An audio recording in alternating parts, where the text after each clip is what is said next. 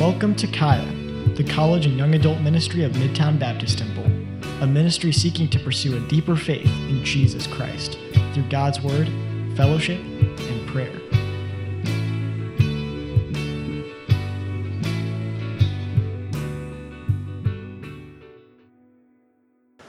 Whoever that Dan guy is, he's cool. I like him. I don't know, I haven't met him yet, but um, he's pretty impressive. Okay. Um, my son made a, a sign for the whole family. He gave each of us a different sign, and, and mine says, I am 41.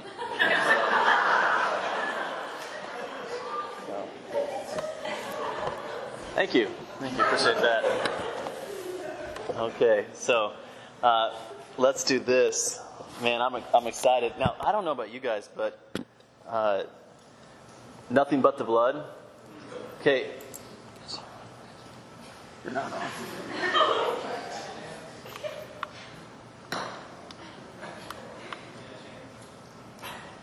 Anything? Yep. Nothing. Nope. You guys hear me? Put up, can you put up closer? How about now? Better? Should I put it on my lip?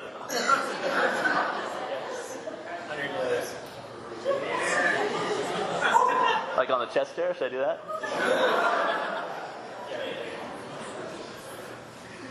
We good? Yeah. Are we better? Okay. So anyway, um, back to my uh, doctrinal treatise on nothing but the blood. Uh, Okay, yeah, I, I completely forgot what I was singing at, at some point. You know, when all of a sudden, you know, they're like really jamming out, I just started looking at them.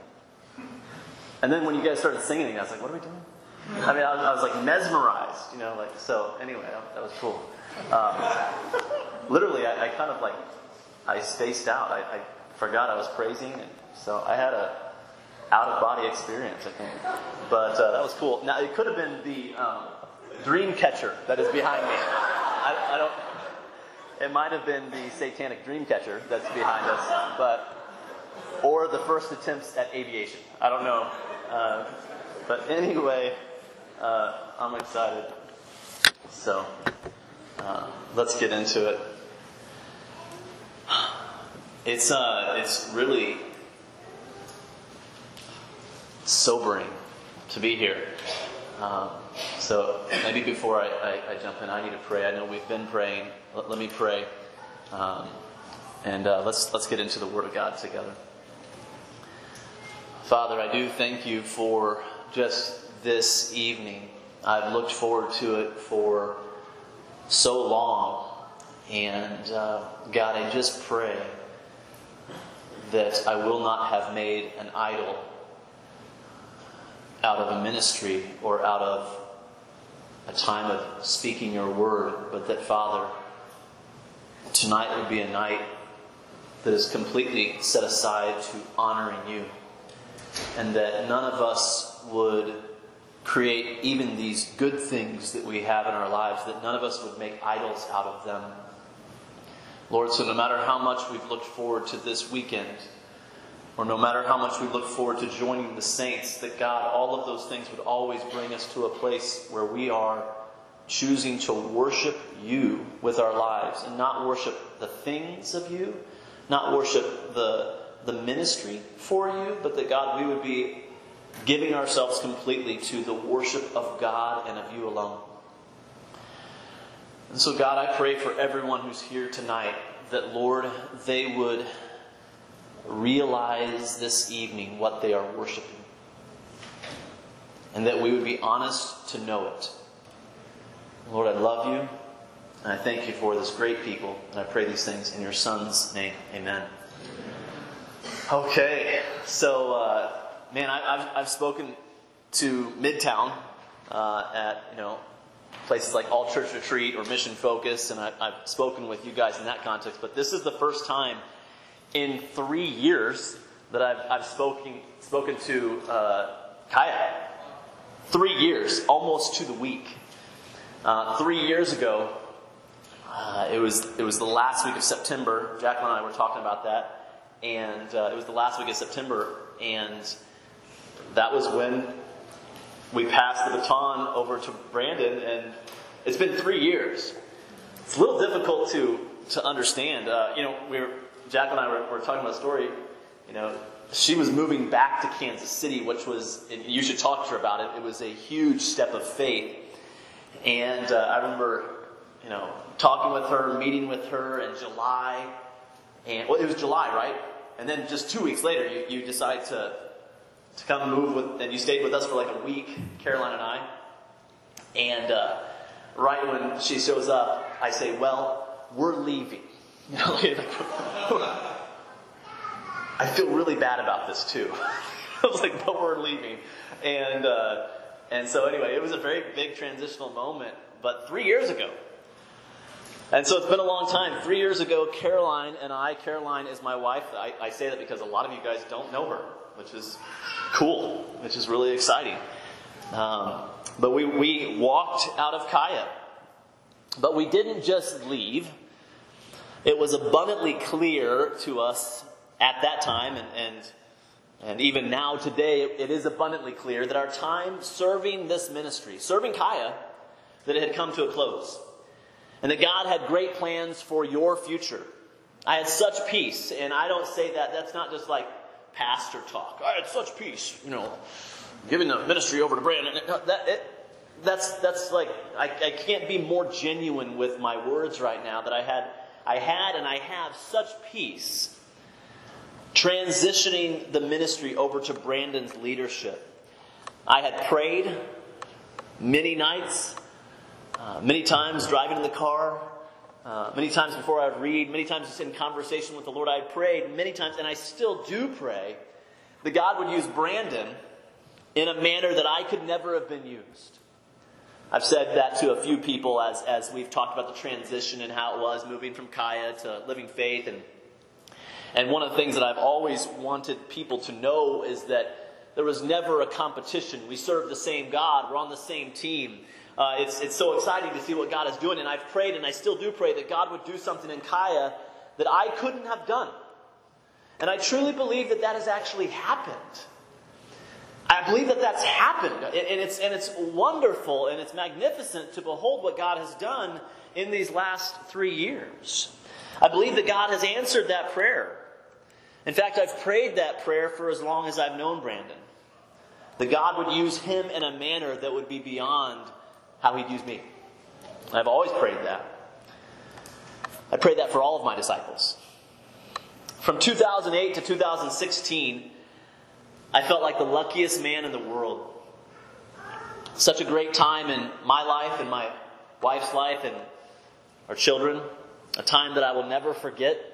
And I don't say that again just as pastor speak. For eight years, my wife and I were gifted the opportunity to minister together with who I believe to be the best people on the planet.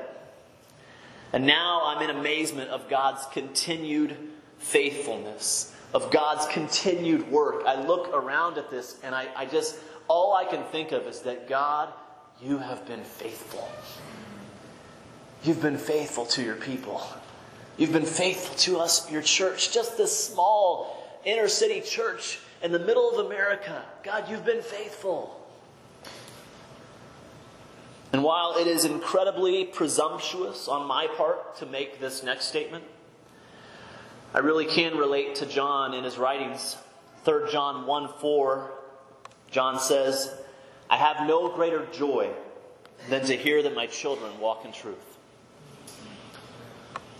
And today, I see so many new faces, men and women that will be used by God to bring salvation to the nations making disciples on our campuses, in our homes, at work, and beyond. That is, if we realize that our life is not our own. Who in this room is willing to allow God to completely hijack your life so that His life in you would be magnified? Did you guys hear me? Who right now in this room, if you are in this room, it is not by mistake, maybe, praise the Lord, someone. If you are in this room, it is not an accident. It is not a mistake. Even if you thought you weren't coming, and someone dragged you along, you are right now here for a reason. I think most of you guys know that. I think most of you know that. Who in this room is willing to allow God to completely, 100% hijack your life so that His life in you would be magnified? Who in this room wants God to truly order your steps? Psalm 37 23 The steps of a good man are ordered, are ordered by the Lord, and he delighteth in his way. Who will be a part of the next Midtown church plant? Who will be the next Brooke? Who is willing to give up everything the creature comforts, the, the, the, the ministry responsibilities, the people that love her, the women who, who, who, who desire to hear from her? She's going to be going to a place where no one cares what she thinks. But she's going there because she realizes that her life is not her own. But that her life has been bought with a price, therefore she is to glorify God in her body and in her spirit, which belong to Him. And so, who in this room is going to be a part of the next Midtown church plan? Who is it? We can talk about it all we want, but is it you? Who will hear the call to be the next missionary? Who will hear that call? Willing to give it all, up for the cause of Christ. I'm telling you, that and the nothing but the blood, like voodoo magic that was going on in that. Lon, I don't know what you were doing. Where are you, Lon? Yeah, that I don't know, man. Whether I was out of body, in a body, in my body, I don't know. Uh, no, but guys, listen. Are you willing to give up your life so that the life of Jesus Christ will be lived through you? Are you willing to give it up for the cause of Christ? Maybe it's you today. Could it be at the young age of 18? Who's 18 in here right now? Thank you, Alvaro. Hassan? 18? How about 21? 24? 26? Represent. Who in this room, maybe you're 18, maybe you're 20, maybe you're, you're 23, 25, whatever, could it be that at the young age of 18, 19, 20, that God, even on this very day, even at this very moment, that He would call you out to surrender your life to His high calling? Maybe some of you think that you've already allowed Him to do that. Maybe some of you think that you've already heeded your life to the call. And maybe tonight is a night where you need to reconsider that. And reconsider truly if you have answered the call of God for your life. Such was the case for Jeremiah. A young man that most people say was between the ages of 13 to 21 years of age when he first heard the call of God on his life. Did you guys catch that? Jeremiah, between the ages of 13 to 21, most people will suggest that he was 17 years of age. Anyone 17 in here? Is there anyone in this room that's 17 years old? One person. Most people say that Jeremiah, a prophet to the nation of Judah, was 17 years old. I want to tell you something. The calling of God must not wait for tomorrow. The calling, it has no care or concern for your graduation date. It may want to use your degree, but it is not in subjection to it. The calling of God is not determined by the prospects or lack thereof you have. So then, today, are you answering the call? Today, are you answering the call? Or are you just listening to the message? I'll get that message later. I'll listen to it later. Yeah, I heard that he called. I'll, I'll, I'll listen to it later. I'll see what he has to say. Brothers and sisters, The calling of God is not a convincing feeling at the end of a sermon. The calling of God is not an emotionalism or some type of feeling or experience you have.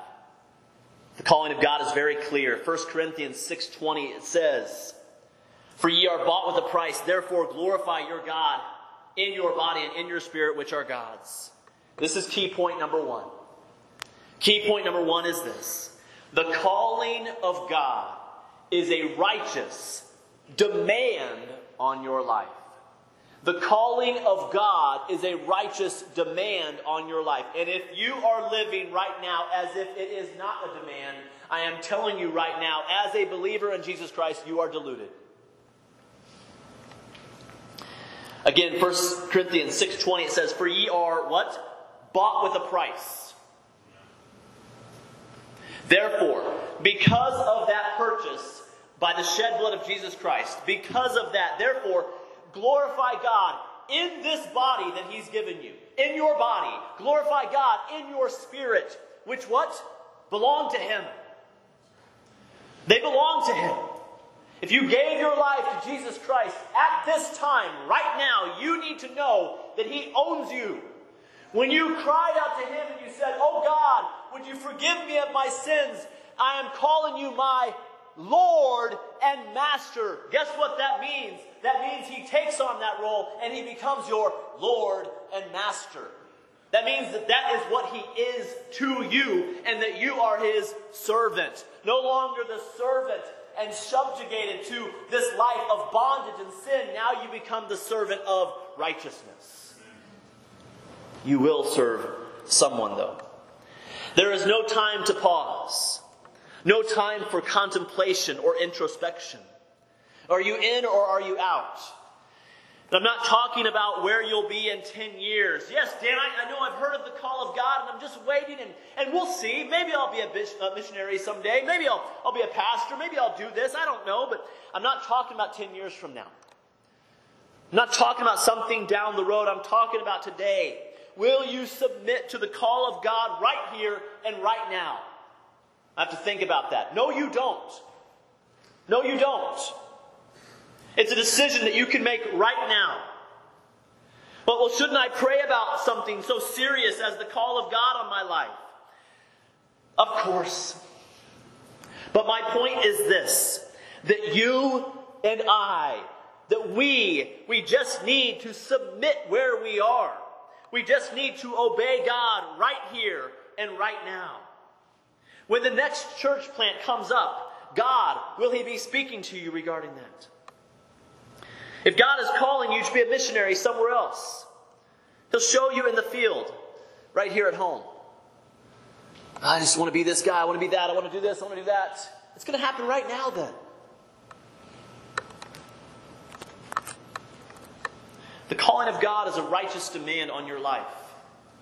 It's not a choice that you make, and yet so frequently we do. So here's the thing the calling of God is not a convicting feeling at the end of a sermon. I don't want to see your church notes. I don't want to see the contemplative notes that you wrote. I don't want to see your poetry. I don't want to see your writing. I don't want to see anything of how inspirationally you were moved. I don't want to see it. I don't want to see all that garbage. You know what I want to see? I want to see dirty hands. And I want to see feet where the soles have been worn out because you are sharing your faith with the lost world. That's what I want to see. I want to see worn out hands. I want to see worn out shoes that have proclaimed the gospel because the call of God is on our life today. Not 10 years from now, but right now. And it is a righteous demand on us. It's a righteous demand. So Jeremiah was a young man who received the call. Jeremiah, he lived in a hard time, such that we would not be able to fathom. The northern kingdom of Israel had already been overthrown and Judah, which was his country, was on the cusp of being overrun by Nebuchadnezzar, one of the most brutal kings the world has ever known. Nebuchadnezzar is one of the best examples of Antichrist in your entire Bible. So we have this, this Antichrist type in Nebuchadnezzar, and you can see a wonderful picture of him in the book of Daniel, and you see the rage of him. You see a, a, good picture of him in the book of Habakkuk, as Habakkuk is crying out, not understanding why God would use such a wicked individual as Nebuchadnezzar. And we see him, him being used throughout the, the Kings and the Chronicles. We see this, this example of Nebuchadnezzar. And Jeremiah is living in a time where this wicked individual is about to wipe them out. Jeremiah lived in hard times. Jeremiah did not belong to a healthy church either, which kept him accountable. There were no great praise nights or small groups to keep him uplifted. No one was preaching or challenging Jeremiah. He was the preacher, and no one liked his messages. Jeremiah knew that he was up against it, but he also knew that God had met him that God had called him. And for Jeremiah, that became enough. You know, but it didn't start that way.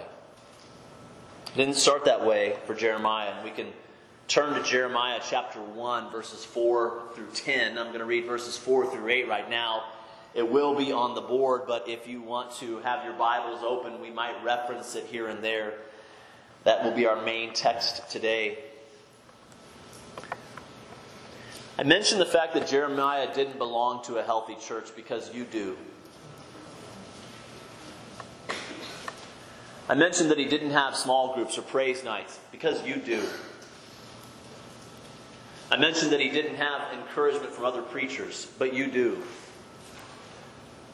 I wanted you to see the difficulty of Jeremiah's life and what he was walking into. And then I want to ask you what is keeping you from walking into the call of God? You belong to such a wonderful church. You belong to wonderful small groups. You belong to a wonderful fellowship. You have a wonderful pastor. You have all of these things. You have these beautiful praise nights. You have a wonderful praise band. You have, you have opportunities going out of your noses to understand the Bible correctly, rightly, rightly dividing it. And I'm thinking, what is keeping us? What is keeping us from following the call? Jeremiah had none of that. And yet Jeremiah still heeded to the call. Now we know it didn't start this way. Jeremiah 1, verses 4 through 8, it says, Then the word of the Lord came unto me, saying, before I formed thee in the belly, I knew thee. And before thou camest forth out of the womb, I sanctified thee, and I ordained thee a prophet unto the nations. Then said I, Ah, Lord God, behold, I cannot speak, for I am a child. But the Lord said unto me, Say not, I am a child, for thou shalt go to all that I shall send thee, and whatsoever I command thee, thou shalt speak. Be not afraid of their faces, for I am with thee to deliver thee, saith the Lord. God tells Jeremiah that I have made you to be a prophet to the nations. In no sense did God force Jeremiah to do this. God chose Jeremiah to do a work. His choosing of Jeremiah was not for his salvation, but according to his holy calling. He says, I have sanctified you to be the person who will stand in the gap. And immediately God's calling is met with Jeremiah saying, Ah, oh, Lord, you, you, you can't use me. I'm, I'm just a child. I'm but a child, Lord. There's no way you could use me. There's no way that I could be qualified to do this great work. And just like Moses and just like so many other unqualified individuals, just like Gideon, Jeremiah fits the same boat and he balks at the calling of God on his life. But what compelled Jeremiah to doubt God's calling? What, what compelled him to doubt God's calling? Did Jeremiah doubt the calling itself? Did he, did he doubt when, when God was speaking the words, did he doubt the validity of the calling? I don't believe for a second that Jeremiah doubted the validity of the calling. The calling of God, if we would understand it correctly, is that we are to share the gospel with the lost. Matthew 28, 18 to the 20. The Great Commission. Is there anyone who doubts the calling of God on the, uh, the, basically the calling of God? I don't think anyone in this room would doubt that. And I don't think Jeremiah doubted the call of God as well. But here's what, here's what he did doubt. he doubted himself. Jeremiah doubted who he was. He thought there's no way that God could use me to do that. There is absolutely no way that God could use me to accomplish the Great Commission. And guess what? With that attitude, He won't. And you won't. But God answers him by saying, This isn't about you, Jeremiah. And I want to tell you tonight that it's not about you either. This calling, God says, is about me and my love for the world. I didn't call you because you were worthy or talented, nor did I call you to be impressive. I called you simply to be my vessel. 2 Timothy 2 20 through 21, it says, But in a great house there are not only vessels of gold and of silver, but also of wood and of earth, and some to honor and some to dishonor. If a man therefore purge himself from these, he shall be a vessel unto honor, sanctified, set apart, holy, and meet for the master's use and prepared unto every good work. So God tells Jeremiah, How about you let me do the pouring? And how about you just be the vessel? God tells Jeremiah, I've simply called you to be my messenger. You see, the messenger is not the one who crafts the letter, the messenger just sends the message. God told Jeremiah, I'm going to give you everything you need and not to be afraid, for I am with you. But listen, guys, I want this to be very clear, and I think you already know this. I'm really not talking about Jeremiah right now. Jeremiah is both dead and buried. I'm speaking to you. I'm talking to you right now. So often we are waiting to be qualified for the work. But that will never happen in our own power. So often we're waiting to go through discipleship one, or maybe we're waiting to go through D2, or maybe if I go through four years of LFBI, so after six years of being saved, I can now be qualified to be used in God's ministry. I'll tell you right now, no one in Midtown has told you that. No one has said that. Is there value in going through D1? Is there value in going through D2? Is there value in going through LFBI? Yes. Come on now. That's a ridiculous question. But here's my point. Did the demoniac who Jesus healed go through LFBI? Someone say yes. I was like, that's a good answer, but no. I think so. How about the Samaritan woman? I read it just, just this afternoon. I was reading John 4. Man, she meets him, and Jesus says, I am that very Christ. The disciples come, they're kind of shocked. He's talking to the lady. You know what she does? Drops the water pot. The very reason she came, after speaking with living water, she drops the water pot, and she goes and does what? She tells the whole city. Because she had taken missions 101 through LFBI. Right? No, she met Jesus. She met him. And so, in meeting him, what happens? It compels her to walk in what God has done in her life. So often we wait to be qualified to be a part of the work. And God says, I've qualified you by my Son. You're qualified. Key point number two. So, what's key point number one? The calling of God is a righteous demand. The calling of God is a righteous demand on your life. It is not a choice, although so often we behave as such. Number two, God will qualify you for the work when He calls you to it. God will qualify you for the work when He calls you to it. Have you been called to UMKC? Have you been called to JCCC? Have you been called to Rockhurst? Maybe you've been called to Penn Valley. Maybe to the many other campuses that are that are Bible studies that are on you know uh, uh, Bible studies are on campuses throughout Kansas City. I don't know. Have you been called to those places? Then what are you doing with that calling? Dan, I know I've been called to XYZ. Then what are you doing right now with that calling? What are you doing? In Exodus 4 2 through 4, God calls Moses to his mission. And the Lord said unto him, What is in thine hand? And he said, A rod. And he said, Cast it on the ground. And he cast it on the ground, and it became a serpent. And Moses fled from before it. And the Lord said unto Moses, Put forth thine hand, and take it by the tail. And he put forth his hand, and caught it, and it became a rod in his hand.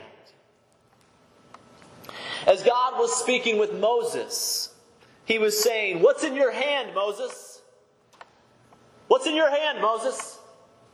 And Moses responds, He says, This, this staff. I'm a shepherd.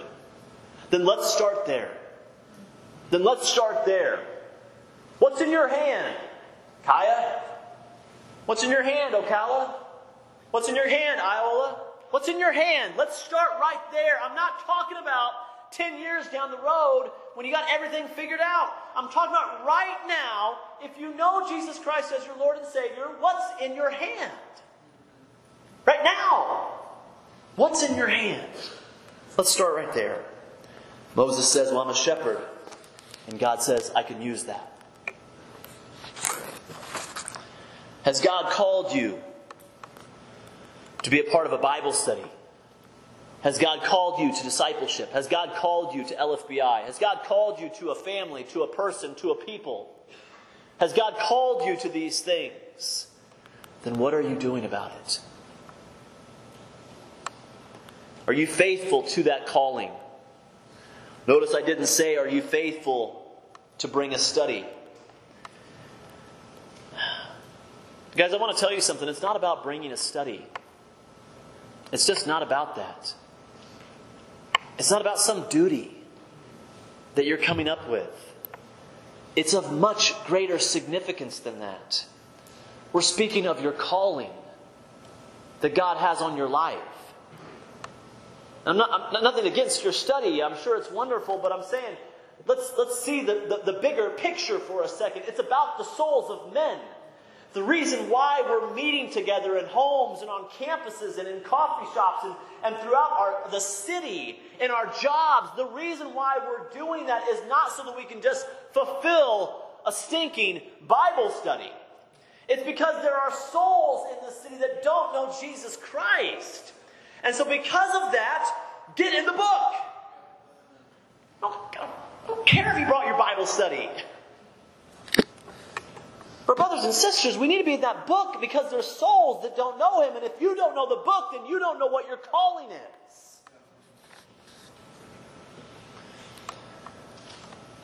Philippians 3:14 it says, "I press toward the mark for the prize of the high calling of God in Christ Jesus."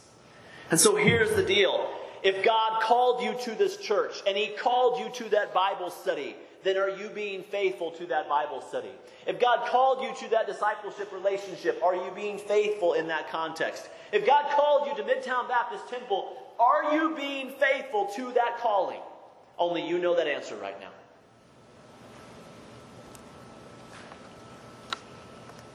You know what's interesting? If you are being faithful to that calling, you know what that'll look like? Where's your study? Where is your study? But you know what? It's not about the study. But I'll tell you this if you are obedient to the calling of God on your life, guess what you have with you? A study. You want to know why? Because you need to spend time with God this week. And you need to be supported by His Word so that the ministry that comes out of your mouth is not your words, but God's Word coming through you. You see, if, if God has given you His directions, why aren't you looking at the map? Why aren't you walking in that light? You say, I know God has called me to be at Midtown. I know God has called me to this. I know God has called me to this work. I know God has called me to do these things. Well, then, if so, this is key point number three. Then, if that is the case, then the calling of God always extends to a work. Key point number one the calling of God is a righteous demand of God on you. And right now, we need to understand that if He is going to be called our Lord and Savior, then that means that He has a righteous demand on you. And His call is a righteous demand. Key point number two God will qualify you when He calls you. So don't give me this garbage that you're not qualified for the work. If God has called you to it, then you are qualified for it. And number three, you need to know this the calling of God always extends to a work. It's time to stop making excuses about why you didn't go to this Bible study or why you didn't prioritize discipleship in your life. It's time to fully live out the calling of God on our lives. It's not about going to church. I stopped going to church a long time ago. It's about being the church. It's about realizing that I am a part of the body of Christ and that I am the church. And yes, you know what? You are insignificant. And yes, you are insufficient. I'm sorry if I'm the first person to tell you that. But yes, that is the case. But God has given you the words to say. Do you believe that? Yes, you, you aren't qualified. Yes, you don't have the abilities. Yes, all of these things that in the power of the flesh, yes, you're right. But God has said, according to Jeremiah chapter 1, that I will put my words in your mouth. I have put my words in your mouth. Do you believe that? You know, for some of us, we don't believe that we're qualified or we don't think that we're capable or maybe we just can't see the work. But for others, we're so busy dreaming of some foreign land or becoming some pastor that we won't lift a finger in the ministry that's right in front of us. I've got my 10 page manifesto listing all the problems of the church, yet I'm not willing to do anything to nurse it back to health. Dan, listen, I, I submit to Brandon and the leadership um, if they only saw my unique abilities. To that I say, maybe it's time to take the camouflage off then. Why is it that we can't see your gifting? Stop living outside the camp. Come, join us. Sometimes the reason why our giftings are so radically misplaced or unseen are because we are hiding. Maybe it's time to reposition yourself so you can be used alongside the body, in conjunction, not in isolation. Maybe it's time to join hands with the already present leadership in your ministry. Maybe it's time to take the camo off and simply serve the leadership of your church. But the problem with this is always, of course, submission.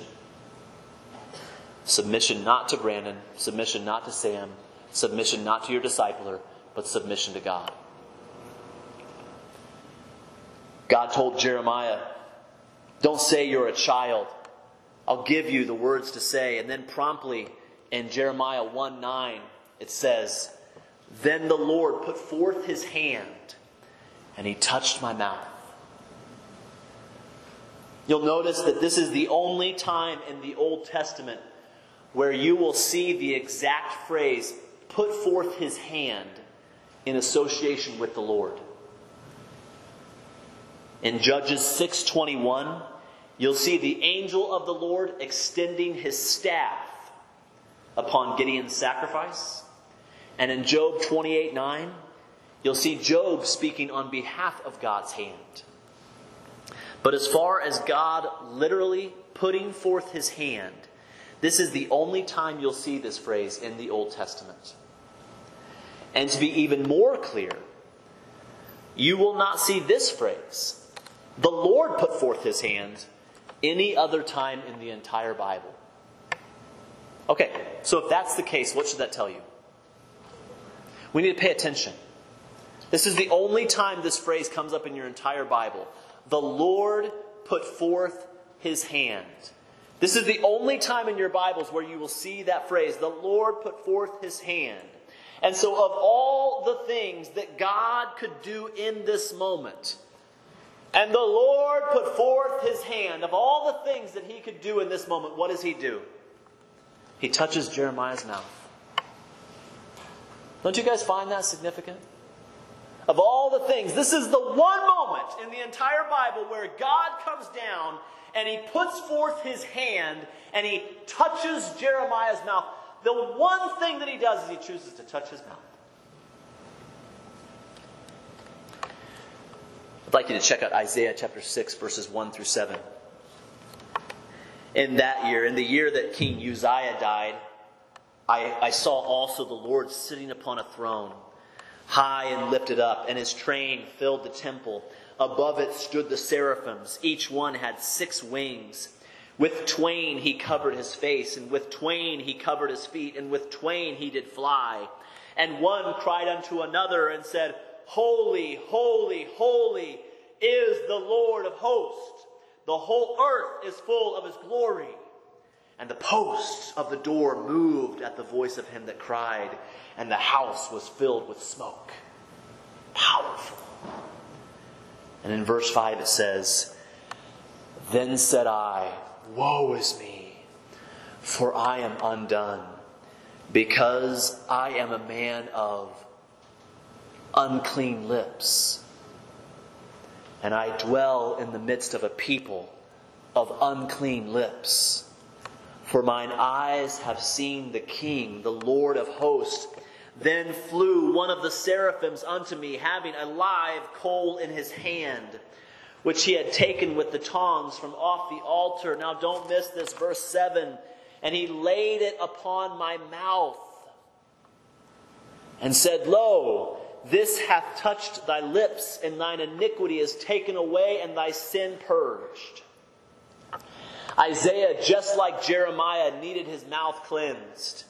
Isaiah needed the fire of God on the tip of his tongue, and Jeremiah needed the hand of God to frame his words. For both of them, God had to make clean what was unclean. And to do so, God had to place his holiness in them. And yet, notice that the power of God, the throne of God holy, the righteous power of God was found with his word being placed in his servants' mouths. Did you guys get that? I think you missed it. Notice that when you read the Word of God, notice that the power of God, that the throne of God holy, that the seraphims who are, who are praising God, saying, Holy, holy, holy, to the Lord God of hosts, that one of the seraphims takes a coal from the altar, such a great picture of the, the altar of incense in the Old Testament, this holy incense, the prayers of the saints coming up to God. This, this seraphim comes down and he places this coal upon Isaiah's lips, and he's made holy what was unholy. The power of God, the throne of God holy, the righteous power of God was found with his word on my lips. The power of God will also be found on your lips as well. Jeremiah 5:14 Wherefore thus saith the Lord God of hosts because ye speak this word behold I will make my words in thy mouth what fire He says I'm going to make your words fire and this people wood and it shall devour them now, I know this passage is specifically speaking to Israel, and prophetically, it's regarding the Great Tribulation. But I want you to take note of the principle. You guys still with me? The Word of God in the faithful servant of God is like a flaming fire ready to set ablaze the hearts of the lost world. the Word of God in the faithful servant of God is like a flaming fire ready to set ablaze the hearts of the lost world. With the hand of God ready to reach down and grab those souls willing to repent. And so we see that the fire of God and the hand of God are both present on the man of God who heeds to the calling of God? Is the fire of God present on you? Is the hand of God present on you? This is key point number four. The fire of God and the hand of God should be found in you while you live out his holy calling in your life. The fire of God and the hand of God should be found in you and on you while you live out his holy calling in your life. You see, the fire of God displays his holy character and judgment of this world. Are you doing that? Are you displaying God's holy character and his judgment of this world? And the hand of God displays God's presence and power in you. Are you prepared to live out that reality? The holiness of God and the judgment of God, and the power and presence of God. With Isaiah, the fire of God was on his lips. With Jeremiah, the hand of God was on his mouth. Are you displaying that holiness? Are you displaying that judgment? And are you displaying that power and presence? I'd like to close with Jeremiah 1:10. Jeremiah 1:10. And the Lord said unto me, Behold, I have put my words in thy mouth. See, I have this day set thee over the nations and over the kingdoms to root out and to pull down and to destroy and to throw down, to build and to plant. We're going to look at this in detail tomorrow. This, this one verse. This is the only verse we're looking at tomorrow night. The Word of God says that, Behold, I have put my words in your mouth. See, I have this day set thee over the nations and over the kingdoms to do what? To root out, to pull down, to destroy, to throw down, to build, and to plant. But right now, I want to ask you do you see yourself in Jeremiah 110? When you read that passage, when you look at those words, do you see yourself there, or does it look like he's talking about someone else? Are you up there? Are you in that verse? Or am I talking about someone else right now? Who am I talking about? Am I talking about other Christians? Am I talking about other believers? Am I talking about other leaders here at Midtown and the churches represented? Or can you see yourself doing that right now? Does it seem impossible that God would use you in this way? And so I'd like to go over once again our four key points. This is number one. The calling of God is not a suggestion. The calling of God is not a suggestion. So, what has compelled you to live like it is? The calling of God is not a suggestion. So, what compels you to live like that? Where did you get the idea that it was just a suggestion of God that you would be found in His mission? Number two, and God will always qualify those He calls. And I want you to know right now that if you know Jesus as your personal Lord and Savior, then guess what? He's called you. If you know Jesus Christ as your personal Lord and Savior, then you should know right now that He has called you with His holy calling. Number three, in response to that, we know that the calling of God always extends to a work. The calling is not just an emotional feeling, but it is a calling to serve God, the church, and this world. Are you doing that? And number four, as spokesman of the Lord, are we prepared to speak with the fire of God and the hand of God resting squarely on our lives? Do people see God's holiness in you? Do they see the urgency of judgment on your lips? Do the lost see the power and presence of God in you? Tonight is the night that we not only answer the call, but we can begin to walk in it. And so, as we look through these first eight, nine, ten verses, do you see Jeremiah as just this superstar, this hero, this person that was just amazing? And, and man, I'll, I'll say he was, he is. But don't you guys know that Jeremiah was most likely just 17 years old? And he was afraid. He said, Oh God, I'm just a child. Don't you can't use me. I'm not qualified. God says, I've qualified you. I'm not, I'm not capable. I've made you capable.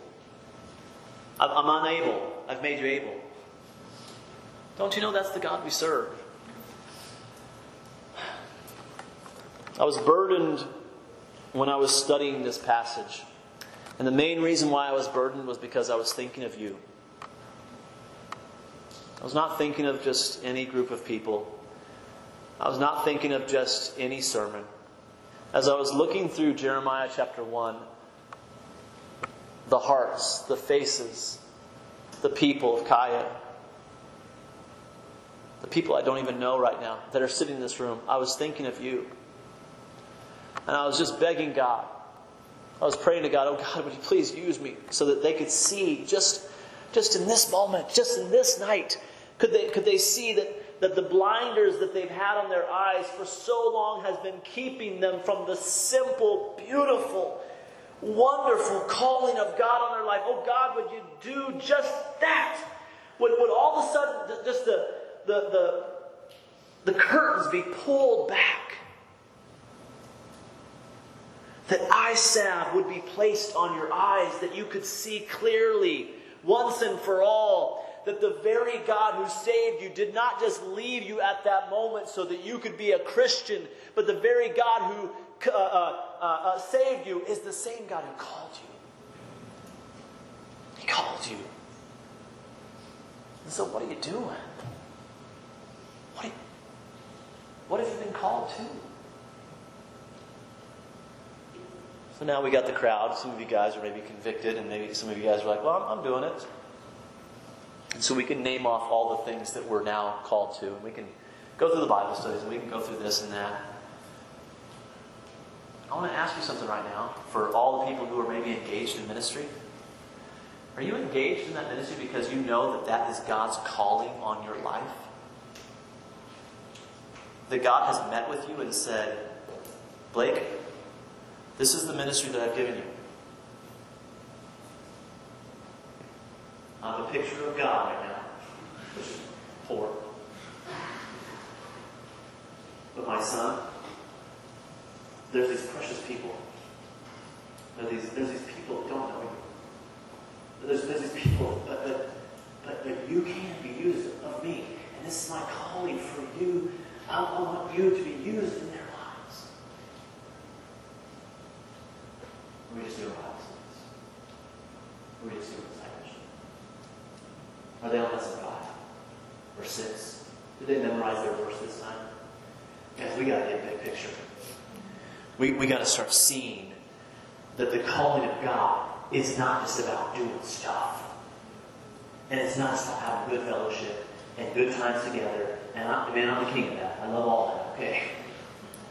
I'm telling you guys, it is about us realizing that the call of God is about the souls of men. So, what has God called you to? And if He has called you to it, then what is stopping you? Brandon, come up?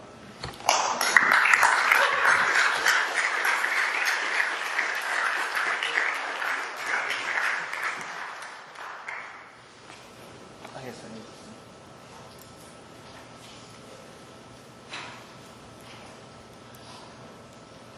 Um.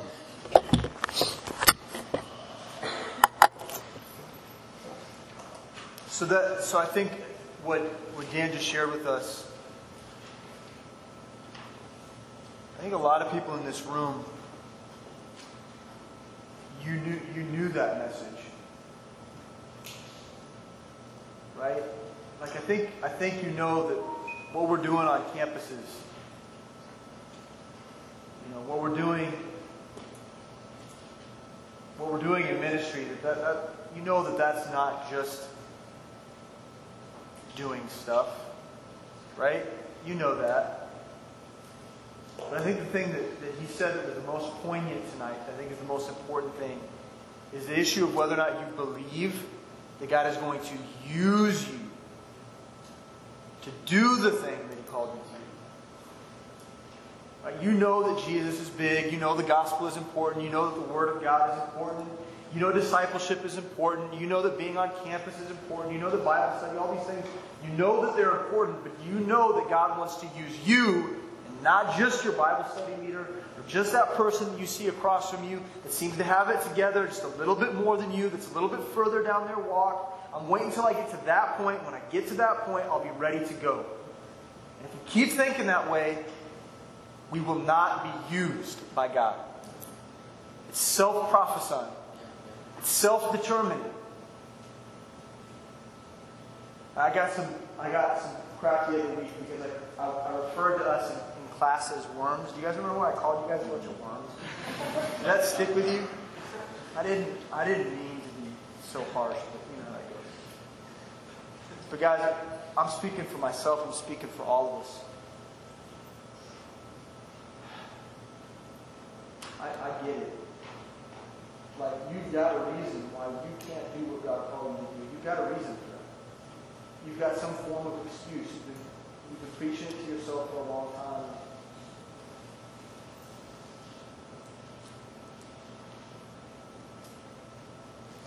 I don't think we get to make that excuse anymore.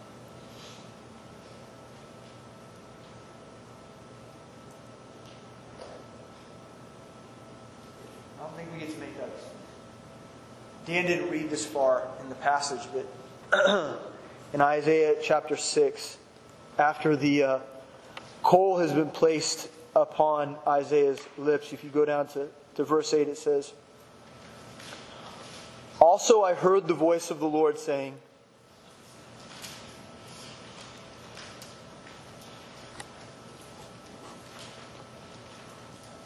Whom shall I send? And who will go for us?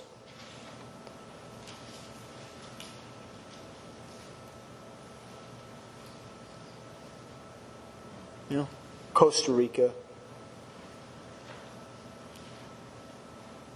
Who will go? Who's going to go to. I remember three years ago, who's going to go to Grandview? Was the question. Two years ago, it was who's going to go to who's going to go back to UMKC? Who's going to go to Penn Valley? Who's going to go to KU Med? Who's going to do that? And that question is just going to, those questions in Kaya and in your life, they're just going to keep coming. Who's, who, who's going to go? Who's going to go?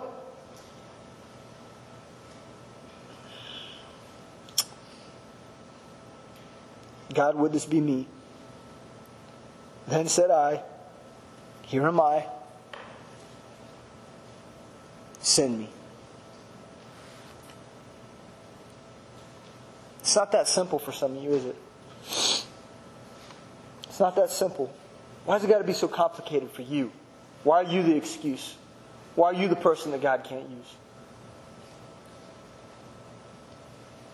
I would wager that the moment that you got saved, that Satan began crafting an excuse for you.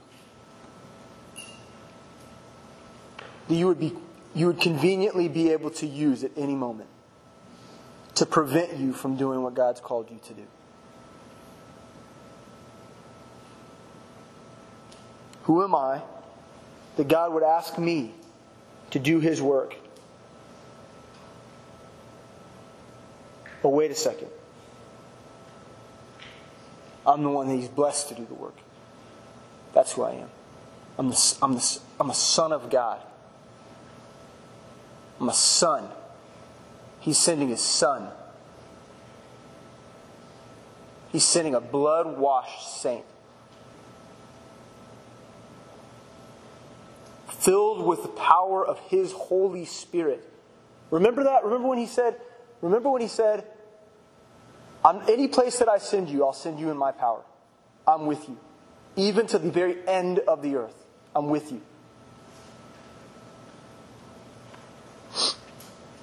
Here I am, send me. And I think right now, as the worship team comes up, we should be laying down excuses. We should be laying down our excuses right now. Are you guys willing to do that right now? What are your excuses? Let's lay them before the Lord. Let's call them out. And then let's proclaim, God, here, here am I, send me. If you have the guts to do that. If you have the guts to recognize who you are in, in, in God. Okay? Let's worship. Stand up, come up here if you need to, but, but I suggest if you need to pray, if you need to go somewhere in, in the room, if you need to bow down right here, let's do that.